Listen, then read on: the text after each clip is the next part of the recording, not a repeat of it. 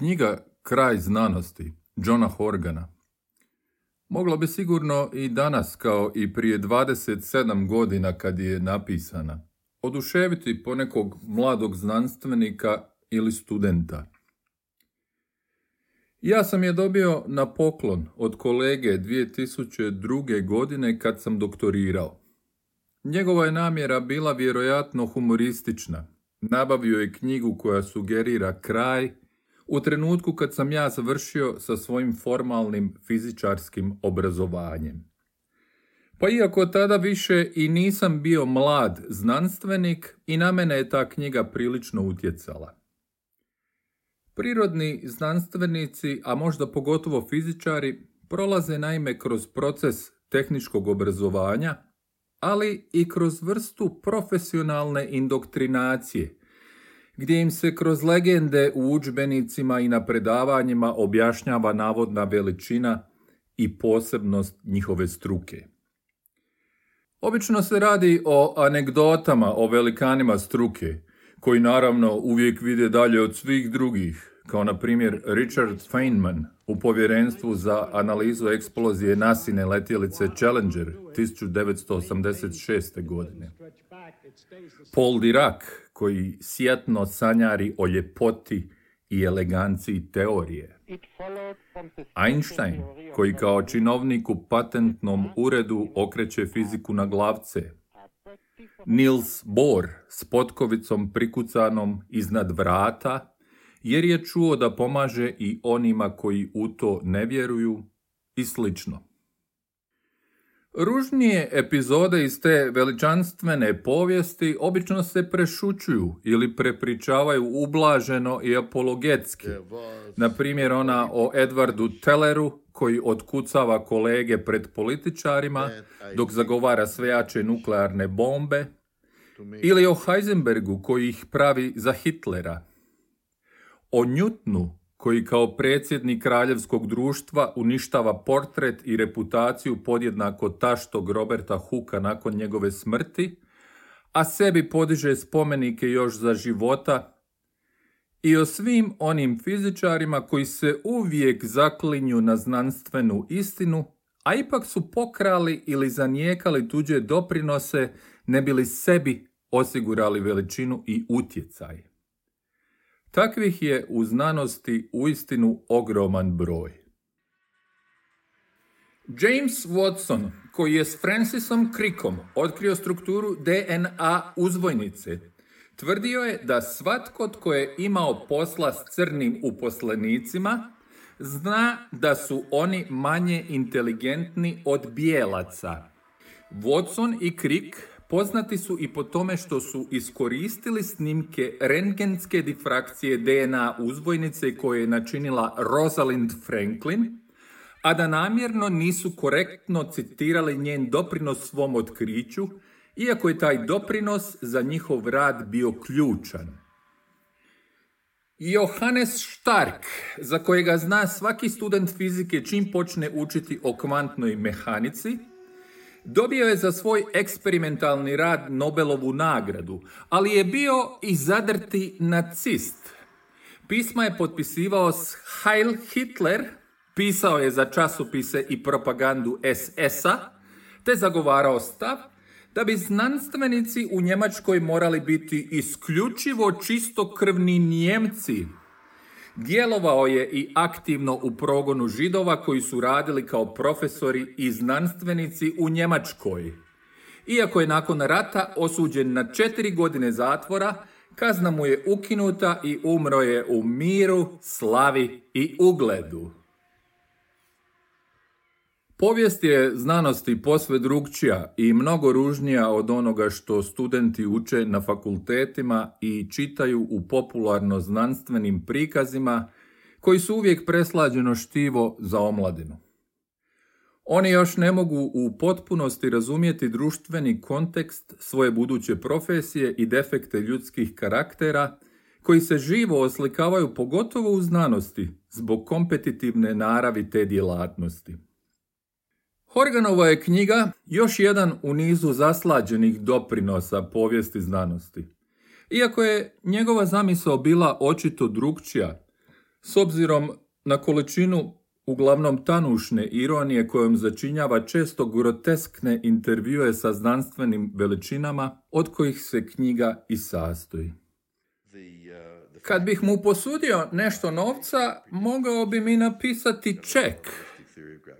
Dao sam mu 40 dolara. Dok mi je Gelman davao ček, sugerirao mi je da razmislim o tome da ga ne unovčim, budući da će njegov potpis jednoga dana vjerojatno biti prilično vrijedan. Ček sam unovčio, ali sam zadržao fotokopiju.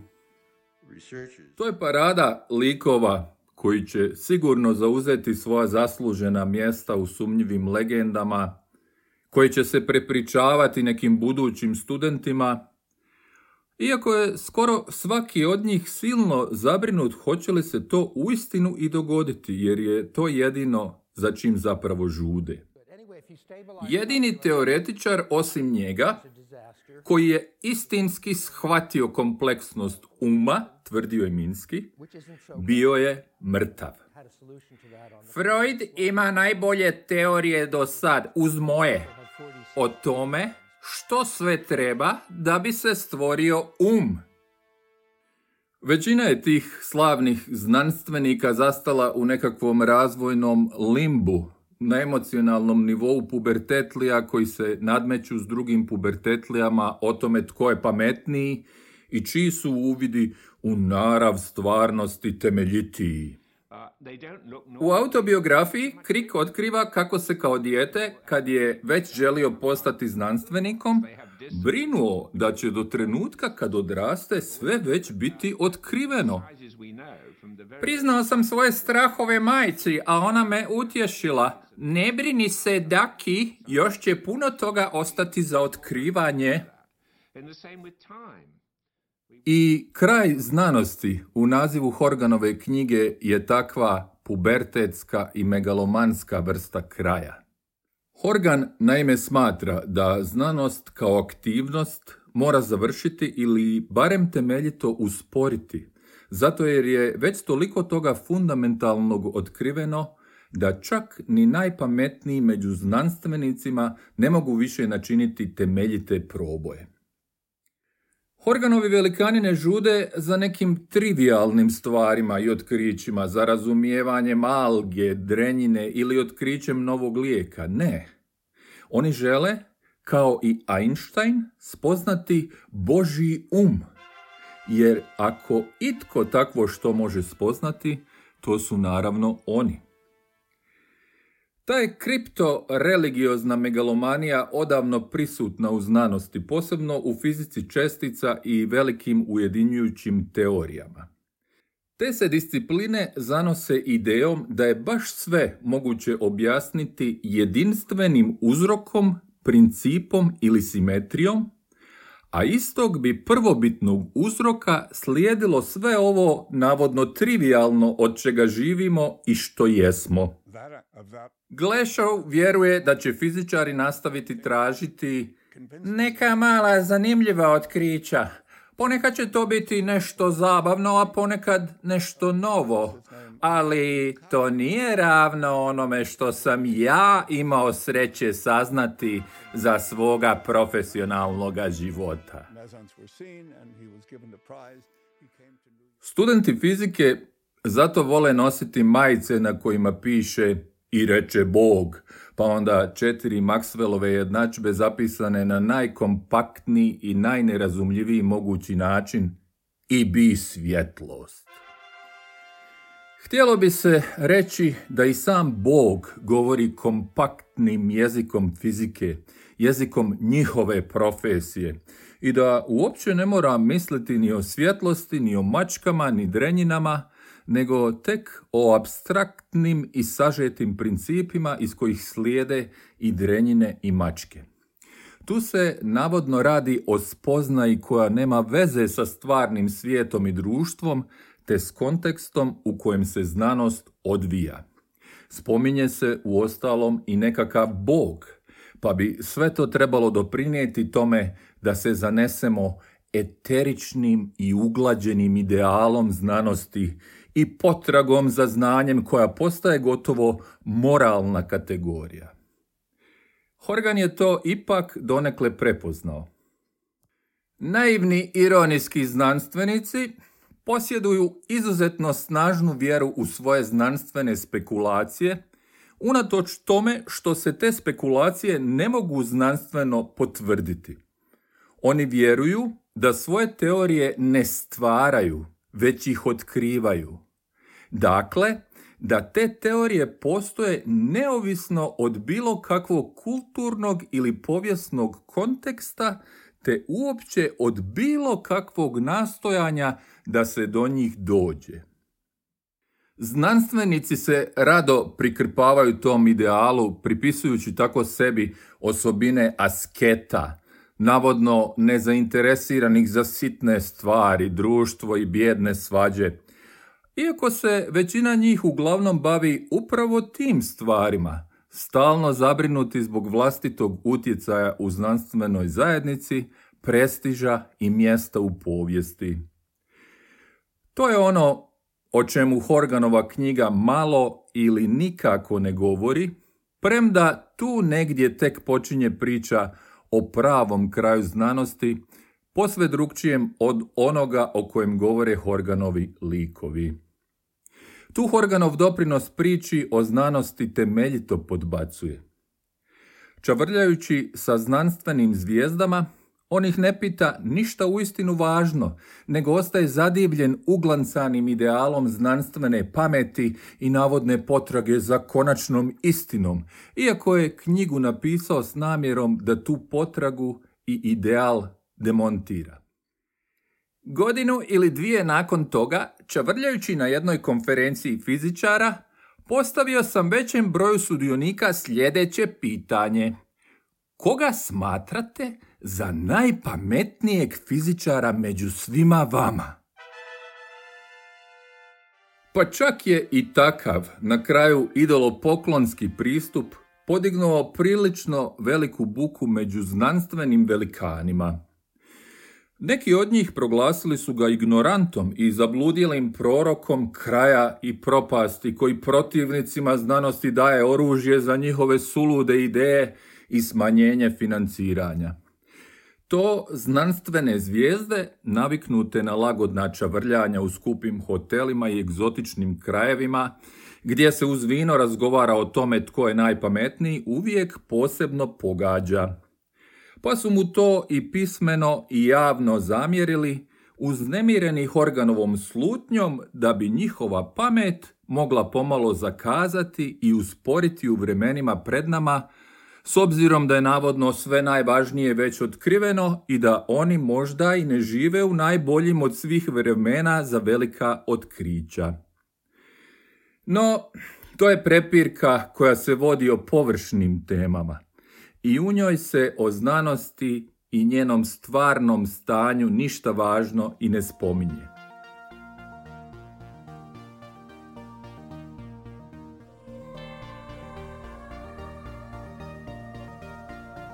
Brojni su autori došli do mnogo relevantnih zaključaka o kraju znanosti.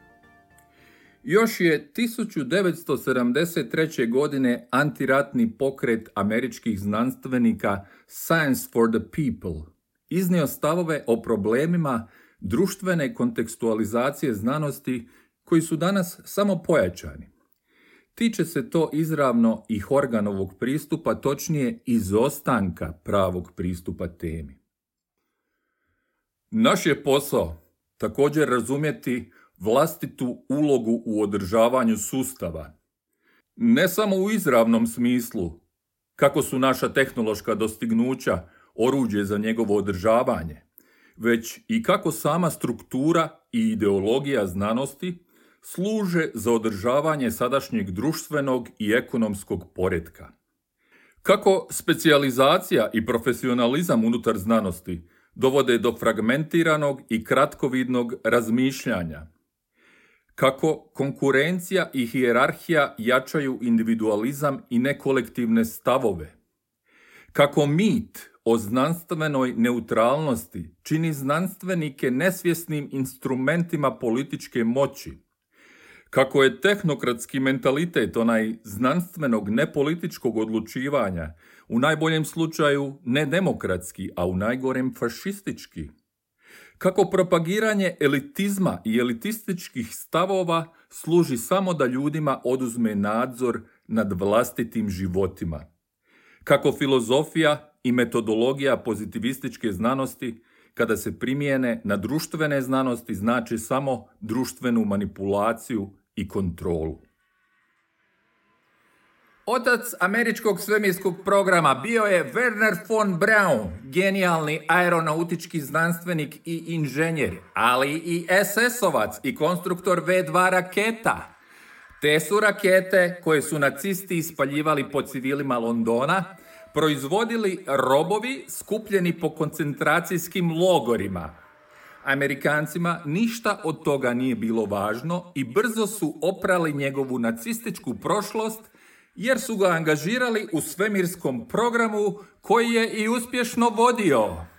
Nacist je odveo SAD na mjesec, on i njegovih 1600 njemačkih kolega koje su američki vojnici pohvatali po Njemačkoj i preselili u SAD praktički bez ikakvog pitanja.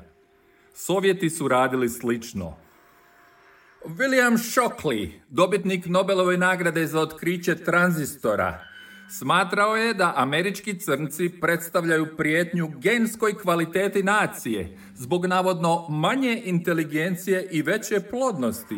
To je zagovarao da se osobe niskog kvocijenta inteligencije sterilizira i da im se zato isplati financijska naknada. Svoju je spermu donirao, vjerujući da će tako po čovječanstvu proširiti najkvalitetnije gene. Znanost sigurno neće skoro završiti zbog spoznajnih ograničenja. No, njen bi kraj mogla prizvati znanstvena birokracija. Ona znanstvenoj djelatnosti nameće pravila koja vode do njene degeneracije, te do nepovoljne transformacije institucija na kojima se znanstvena djelatnost odvija. Danas se tako inzistira na navodno mjerljivim rezultatima znanstvenog istraživanja, evaluacijama, proizvodnji doktoranada, radova i privlačenju sredstava, tehnološkoj primjeni istraživanja, javno-privatnim partnerstvima, centrima takozvane izvrsnosti, spin-offovima, start-upovima i osnivanju patentnih ureda na javnim institutima i sveučilištima za te se potrebe proizvodi cijeli riječnik birokratskog novogovora u kojem riječi imaju potpuno suprotno značenje od onih koje bi trebale imati. To je jedan potpuno drukčiji riječnik od onoga kojim se govori u Horganovoj knjizi. Konrad Lisman u teoriji neobrazovanosti iz 2006. godine o tome kaže – Zanimljivo je kako znanstvenici koji su još prije nekoliko godina vjerovali da su u stanju kritički pojmovno obuhvatiti razvojne tendencije društva, gotovo bez otpora kapituliraju pred nedotupavnim floskulama iz žargona kojim se služi new management. Činjenica da se više nitko ne začudi kad se sveučilišne predavače zbog poboljšanja visokoškolsko didaktičkih sposobnosti šalje poduzetničkoj savjetnici s prekinutim studijem psihologije. Da se nitko ne iznenadi kad se kandidati za profesuru ili asistentsko mjesto moraju producirati u assessment centru. Da se nitko gromoglasno ne pobuni kad se zadnje izrasline poduzetničkih ideologija sveučilištima prodaju kao najnoviji krik mode, blended learning, diversity management, bilanca znanja. Sve nam to zapravo govori o obrambenoj snazi institucionalizirane znanosti u konfrontaciji s duhom vremena. Te snage gotovo i nema. Sve to dovodi do proliferacije znanstvene produkcije, zapravo znanstvenog smeća, a znanstvenici koji ga uspiju najviše proizvesti i objaviti uz bogato javno financiranje dobivaju još i više jer udovoljavaju nametnutim administrativnim kriterijima. Takva djelatnost nema u krajnjoj liniji nikakve veze sa spoznajom o kojoj govore Horgan i njegovi sugovornici.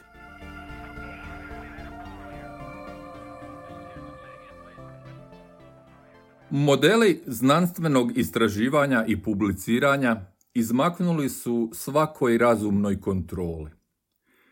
Znanstvenici koji uglavnom rade u javnim institucijama i koji su financirani javnim novcem, proizvode znanost koja se objavljuje u prestižnim časopisima, u kojima opet javni znanstvenici volontiraju kao recenzenti, a privatne kompanije potom ubiru na tom sadržaju ogromne svote novca.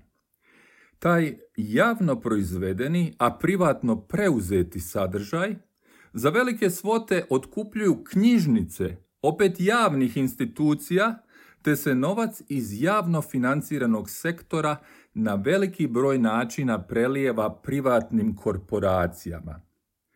Sve to ide na štetu javnosti koja bi morala imati mnogo više koristi od svoje znanosti koju je i platila. Ta je proizvodna i profitna paradigma preuzela znanstvenu kulturu istraživanja i objavljivanja te dovela do bujanja znanstvenih časopisa i radova u kojima se objavljuje sve i svašta. Sve se pretvorilo u utrku za produkcijom i profitom pod svaku cijenu sa svim dobro poznatim manifestacijama, što uključuje i napuhavanje burzovno-znanstvenih balona. Ukoliko žele objaviti članak u časopisu Nature, koji sebi tepa da utire znanstvene trendove, znanstvenici danas zato moraju platiti oko 10.000 eura i za tu svrhu moraju pronaći istraživačka sredstva. Ni u drugim i manje prestižnim časopisima nije bitno drugčije, razlikuju se samo cijene.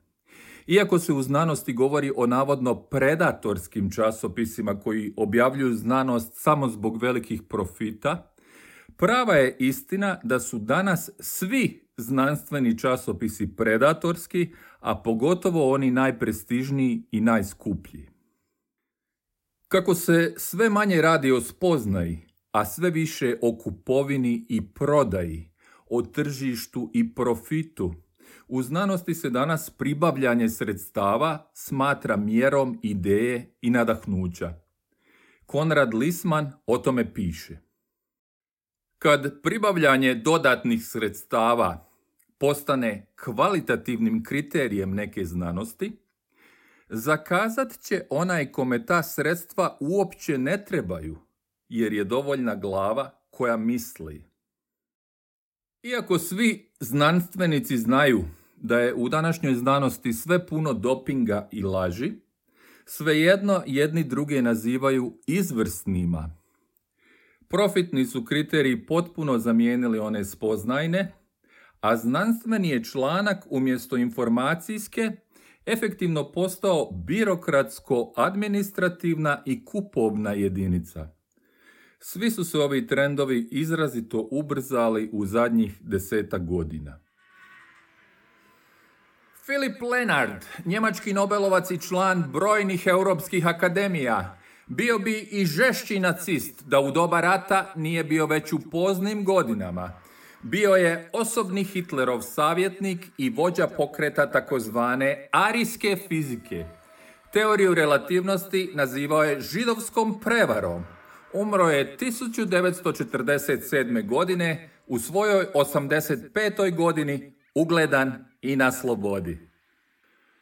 Shiro Ishii, japanski mikrobiolog i profesor imunologije koji je bio vođa jedinice 731, odgovoran je za smrt više od 10.000 ljudi, većinom kineskih civila, na kojima je njegova jedinica eksperimentirala zaražavajući ih kugom i drugim bolestima u okviru japanskog vojnog programa biološkog oružja za vrijeme drugog svjetskog rata.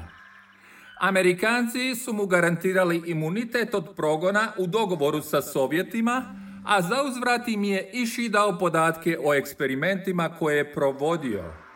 Umro je kao slobodan čovjek 1959. godine, a za svoje zločine nikad nije odgovarao.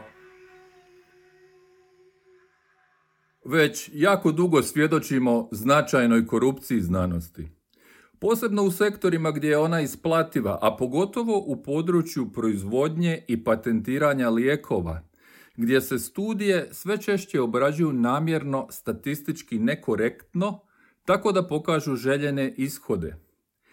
Takvi se rezultati objavljuju i u najprestižnijim znanstvenim časopisima, iako su često neponovljivi, što je temeljni preduvjet da se nešto uopće nazove znanošću. Neki znanstvenici koji su autori takvih radova čak ni ne sudjeluju u kreaciji rada od njegovog samog početka, nego često prihvaćaju takozvana počasna autorstva, gdje iznajmljuju svoj znanstveni kredibilitet zbog nagrade i prestiža, zato što se suradnja s farmaceutskom industrijom smatra prestižnom, a i nagrađuje iz javnih fondova.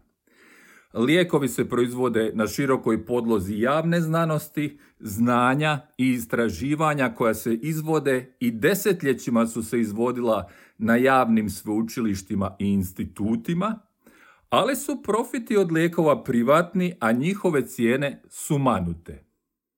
Mnoge molekule koje se danas koriste, na primjer u liječenju raka, nastale su iz kemijski bliskih inačica namijenjenih drugoj svrsi koje su bile tisuće puta jeftinije. U studenom 2022. godine američka administracija za hranu i lijekove odobrila je lijek za hemofiliju B. Riječ je o genskoj terapiji za odrasle čiji jedan tretman košta 3,5 milijuna dolara, ali to je samo jedan u oceanu sličnih primjera. Javni liječnici sudjeluju kao eksperti u odobravanju navodno milosrdnih doza takvih lijekova koje kompanije poklanjaju javno zdravstvenim sustavima, pogotovo siromašnijih država, a nakon takvih reklamnih poteza zamotanih u veo struke i znanosti, te najčešće onkološke lijekove, javno zdravstvo i bolnice i otkupljuju po ogromnim cijenama, nimalo milosrdno, naravno. Nisu svi ti lijekovi djelotvorni, iako se redovito tako predstavljaju i iako su svi vrlo skupi. U cijelom tom procesu znanstvena istraživanja imaju temeljnu ulogu, iako su dosezi tih istraživanja rezervirani za one koji mogu platiti cijenu koja se traži. Sve je to još u rujnu 1973. godine ranije spomenuti pokret Science for the People u svojim proglasima jasno ustvrdio, a 50 godina kasnije nalazimo se u situaciji koja je samo dodatno okoštala. Nekad se moglo vjerovati da znanost znači napredak, da će svaki znanstveni pomak poboljšati uvjete u kojima svi živimo, a ujedno biti još jedan korak u oslobađanju ljudskog duha. Ali od tog je sna ostala samo retorika i danas vidimo da je stvarnost sasvim drugačija. Znanost je danas vlasništvo, pa se stoga, kao i svako vlasništvo, koristi za dobrobit onih koji ga posjeduju. U SAD-u i drugim imperialističkim nacijama glavni dio znanstvenih napora posvećen je ciljevima 1. izvlačenja profita i 2. održavanja kontrole koja omogućava to izvlačenje. Javno-privatna partnerstva često su izravan uvjet za javna financiranja znanstvenog istraživanja, što potiče stvaranje sitnih privatnih industrija i laboratorija u kojima rade javno financirani istraživači i profesori, a gdje se često proizvodi pseudoznanost. Iz kapljice krvi i zamislite DNA molekule, Mjeri se tako genska sklonost određenim sortama vina. Proizvode se personalizirani testovi za dugovječnost ili biomarkeri koji očitavaju navodnu stvarnu starost pojedinca. I u Hrvatskoj je takvo bioastrološko gatanje popularno, a njegovo se financiranje javnim sredstvima smatra suradnjom znanstvene i poslovne zajednice. Iako su te metodologije često diskreditirane čak i u kompromitiranoj znanstvenoj literaturi, one se i dalje potiču javnim novcem. Razlog je tome dominantna ekonomska ideologija koja tvrdi da su javno-privatno partnerstvo i komercijalizacija znanosti korisni za širu zajednicu. Prava istina da je to korisno jedino za znanstvenike koji vode takve industrije i koje financiramo uglavnom javno, nakon čega se u njihove džepove slijeva i novac kupaca privučen navodnom izvrsnošću koju takvi znanstvenici stječu privlačeći javna sredstva i proizvodeći nekakve testove, članke, doktorande, a i aluminijske privjeske koje možete ponosno istaknuti uz rezultate testa svoje biološke starosti. Mnoge su od današnjih znanstvenih zvijezda iz takve kategorije, a njihovo postojanje slika je pravog kraja znanosti i gubitka kontrole javnosti nad znanošću koja se financira. Takva lažna znanost radi protiv interesa građana, a da oni o tome nemaju pojma, jer više i nema nikoga da ih o tome obavijesti. U članku Loša znanost iz 2014. godine Llewellyn Hinks Jones piše Kada se objavi rad u kojem se trubi o otkriću genskog testa za dugovječnost, to odmah nadahne priručne industrije posvećene pružanju testova dugovječnosti. Kada se taj članak povuče, ne zbog prijevare ili lošeg ponašanja, već zbog pogrešnog pristupa, posao genomskog testiranja ne mora nužno nestati preko noći. On preživljava u ekonomiji sivog tržišta koja profitira od nedostatka znanja javnosti o aktualnim znanstvenim istraživanjima. Privatizacija akademskog istraživanja ne samo da koči znanstveni proces, ona također znači da izravna korupcija, gdje su znanstvenici plaćeni od privatne industrije da obmanjuju javnost o toksinima u hrani ili zagađenju u zraku, može lakše nastaviti punom snagom. Istraživači koji očajnički traže sredstva kako bi zadržali svoje pozicije i održali svoj rad, podložniji su financiranju iz industrija koje žele iskriviti znanost prema vlastitim hirovima. To samo potiče izopačene motive slobodnog tržišta da iskoristi prednosti onoga što su nekoć bile javne institucije. Na kraju, tržišni pristup akademskom istraživanju prestaje se ticati same znanosti, već se tiče privlačenja pažnje i novca pod sjajnim plaštom znanstvenog istraživanja. Nedavna globalna situacija s cijepljenjem protiv koronavirusa bila je još jedan u nizu neprozirnih, a ogromnih događaja, nad kojima je kontrolu potpuno preuzela politička i znanstvena birokracija u sprezi s privatnim kapitalom i sitnom znanstvenom industrijom. Mala je privatna kompanija BioNTech pod zaštitom farmaceutskog giganta Pfizera tako izravno pregovarala sa svjetskim vladama i osigurala prodaju enormne količine svojih cijepiva pod uvjetima koji javnosti ni danas nisu u potpunosti poznati, iako je upravo javnost omogućila temelje razvoja tih cijepiva financirajući znanost na javnim institutima i sveučilištima.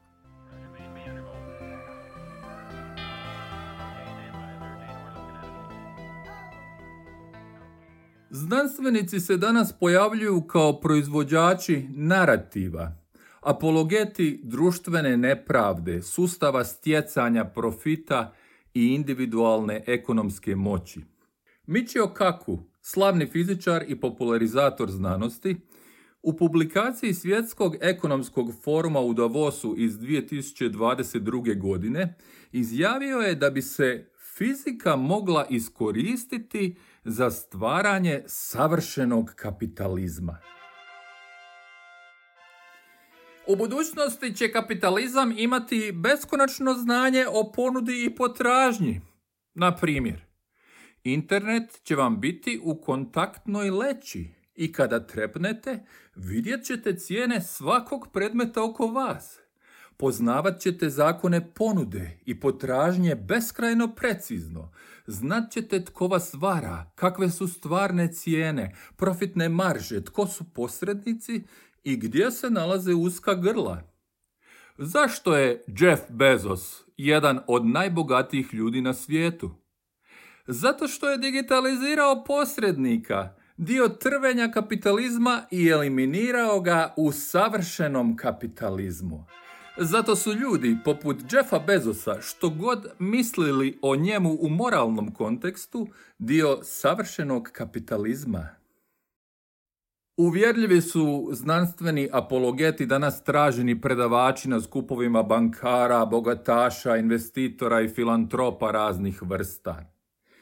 Na večere i vožnje podmornicom, koje je financijaš i seksualni zlostavljač Jeffrey Epstein priređivao za znanstvene zvijezde, često su dolazili i Marie Gelman, Stephen Hawking, Stephen Jay Gould, Oliver Sacks, George Church, Frank Wilczek, Steven Pinker, Lawrence Krauss i drugi. Gelman, Hawking, Gould i Pinker su znanstvenici koji paradiraju i kroz Horganovu knjigu. Epstein je, osim što je bio seksualni zlostavljač i bogataš, bio i zainteresiran za znanost uzdrhtale Horganove vrste, pogotovo za transhumanizam. I zanimalo ga je kako bi se njegova duša mogla zauvijek preseliti u neku formu nematerijalnog bivanja. Zanimala ga je naravno i eugenika. To je česta karakteristika bogataša, a i znanstvenih velikana koji si umišljaju da su uspjeli zato što su bolji od drugih. Pernkopfov anatomski atlas i danas je vrhunac anatomske preciznosti i znanstvene ilustracije. Smatra se da je oko pola ilustracija u atlasu, njih 800-tinjak, načinjeno prema leševima više od 1300 ljudi koje je pogubio nacistički režim i koje je Eduard Pernkopf, austrijski profesor anatomije, dekan medicinskog fakulteta i rektor sveučilišta u Beču, dovezao na sveučilište za potrebe svog stručnog i znanstvenog rada. Pernkopf je, kao i ilustratori Atlasa, bio zagriženi nacist. Kad je postao dekan, održao je javni govor u kojem je od svojih kolega medicinara tražio da provode nacističke teorije rasne higijene u svojoj sveučilišnoj i zdravstvenoj praksi, što je uključivalo i sterilizaciju onih navodno rasno inferiornih. Nacističkim je vlastima proslijedio popis svih zaposlenika fakulteta koji se nisu htjeli izjasniti o svom etničkom porijeklu niti zakleti na odanost Hitleru. Svi su s fakulteta potom protjerani. Penkopfov atlas je i danas u širokoj upotrebi na sveučilištima po cijelom svijetu, iako se nova izdanja nisu tiskala od 1994. godine. Kurt Blome bio je liječnik i bakteriolog koji je provodio medicinske eksperimente s biološkim i kemijskim oružjem na zatočenicima nacističkih koncentracionih logora. Od vješala su ga spasili Amerikanci, za koje je poslije rata razvijao biološka oružja masovnog uništenja. Neugodno plitki i naivni pristupi znanosti poput Horganovog samo ojačavaju sve prisutnu zabludu i podgrijavani mit da je djelatnost u znanosti prostor inspiracije, individualne i intelektualne slobode i utočište od ovog svijeta, od formalizacije bivanja, od hijerarhije, statusa quo, profita, tuposti, međuljudskog maltretiranja pa i zla. Istina je potpuno drugčija. Profitno, menadžersko i birokratsko proždiranje svijeta, mjerenje svega i svačega, učinaka i ishoda, ulaza i izlaza, dovelo je do toga da je u znanosti danas najmanje važna ideja i nadahnuće jer se to dvoje ne može ni izmjeriti, niti se kao takvo broji zato što mu je prodaja nesigurna. Znanost ni danas, kao ni prije 50 godina kad o njoj pišu znanstvenici iz pokreta Science for the People, nije opće dobro i ne zadovoljava potrebe javnosti. Čitamo o nevjerojatnom razvoju medicinske znanosti, ali teško je dobiti hitnu zdravstvenu skrb bez obzira na to koliko možemo platiti, a većina nas se boji enormnih troškova produljene bolesti. Umjesto da se divimo produktivnosti napredne znanstvene poljoprivrede, brinemo o kontaminaciji pesticidima. Pokušavamo se nositi sa spiralnim rastom cijena hrane i čitamo o gladi u trećem svijetu. Proizvodi industrije izlaze iz tvornica, omogućujući tako temelj našeg materijalnog blagostanja, ali u isto vrijeme industrija zagađuje i degradira okoliš oko nas, a rad ostaje repetitivan i dehumanizirajući. Računalo, koje se reklamira kao gotovo magični stroj za razmišljanje, koristi se za vođenje daljinskog rata u jugoistočnoj Aziji, a ovdje kod kuće sastavlja popise stotina tisuća ljudi koji se protive tom ratu. Ništa od svega toga ne piše u Horganovoj knjizi. A umjesto važnih stvari Horgan često ističe površnosti, o tome kako tko izgleda i trepće s namjerom da valjda i sebi tako doda nekakav kredibilitet zato što je imao čast biti u blizini tih zvijezda. On je arhetip modernog mladog znanstvenika, istodobno napet i opušten, duge kose, odan trapericama, kožnim jaknama, planinarskim cipelama, indijanskom nakitu. Ima i izvanrednu životnu priču. U njenom središtu je nesreća pri paraglidingu, nakon koje je pao u komu i epifaniju. To je česta boljka znanstvenih novinara, pogotovo kod nas, a rezultira time da je današnje izvještavanje javnosti o znanosti postalo potpuno irelevantno.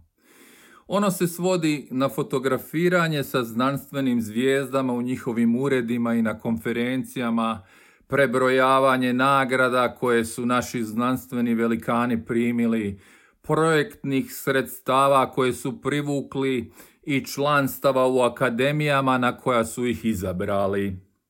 I naši znanstveni velikani, uglavnom iz inozemstva, trude se da redovito o svemu tome obavještavaju domaće znanstvene novinare. Tako dobro znamo tko su najbolje odjeveni hrvatski znanstvenik i znanstvenica, te koji je Hrvat jedini preostali član Kanadske akademije znanosti, nakon što je onaj Hrvat koji je izabran prije njega umro. Saznali smo i kako će naši znanstvenici svaki čas otkriti lijek za rak pluća, iako to oni u našim medijima najavljuju svakih pet godina iznova.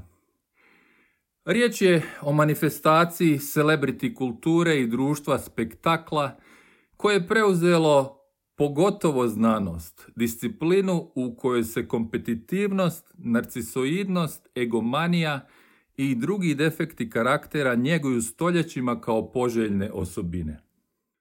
Astrofizičar Mile Karlica o tome kaže Rockstar znanost najviše je naškodila poimanju što je to znanost i sloboda znanstvenika, bilo ekonomska ili akademska.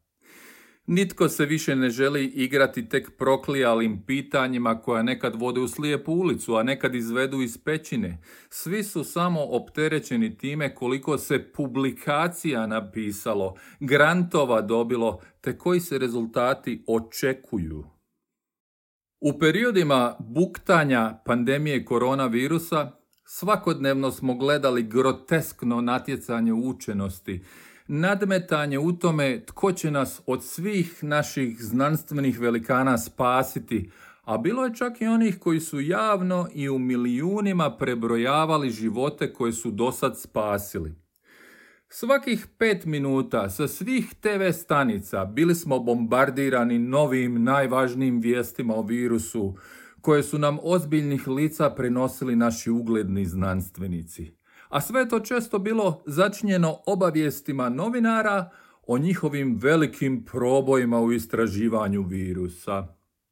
I na svjetskom nivou objavljen je ogroman broj potpuno nekorisnih i nepotrebnih članaka o koronavirusu, od kojih su mnogi i povučeni. U svoje toj jagmi i površnosti znanost bitno izgubila na vjerodostojnosti.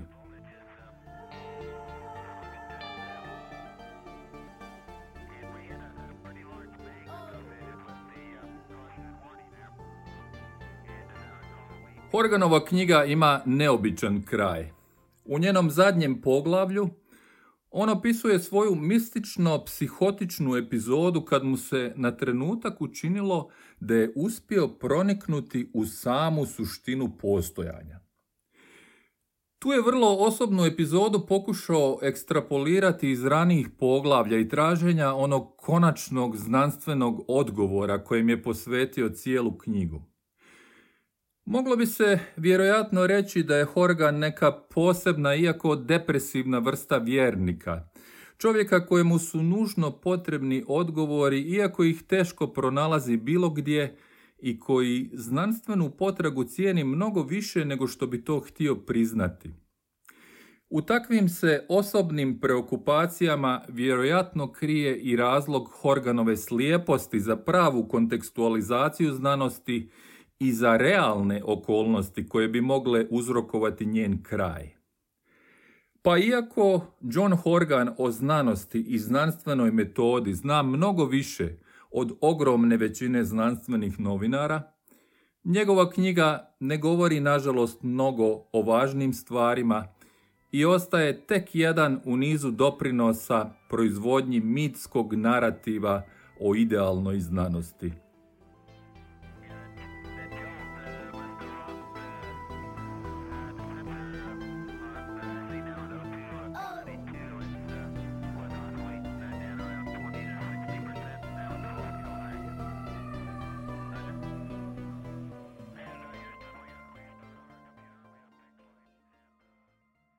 Tekst napisał i proczytał Antonio Schieber. Glazbu napisał i montirał Antonio Schieber.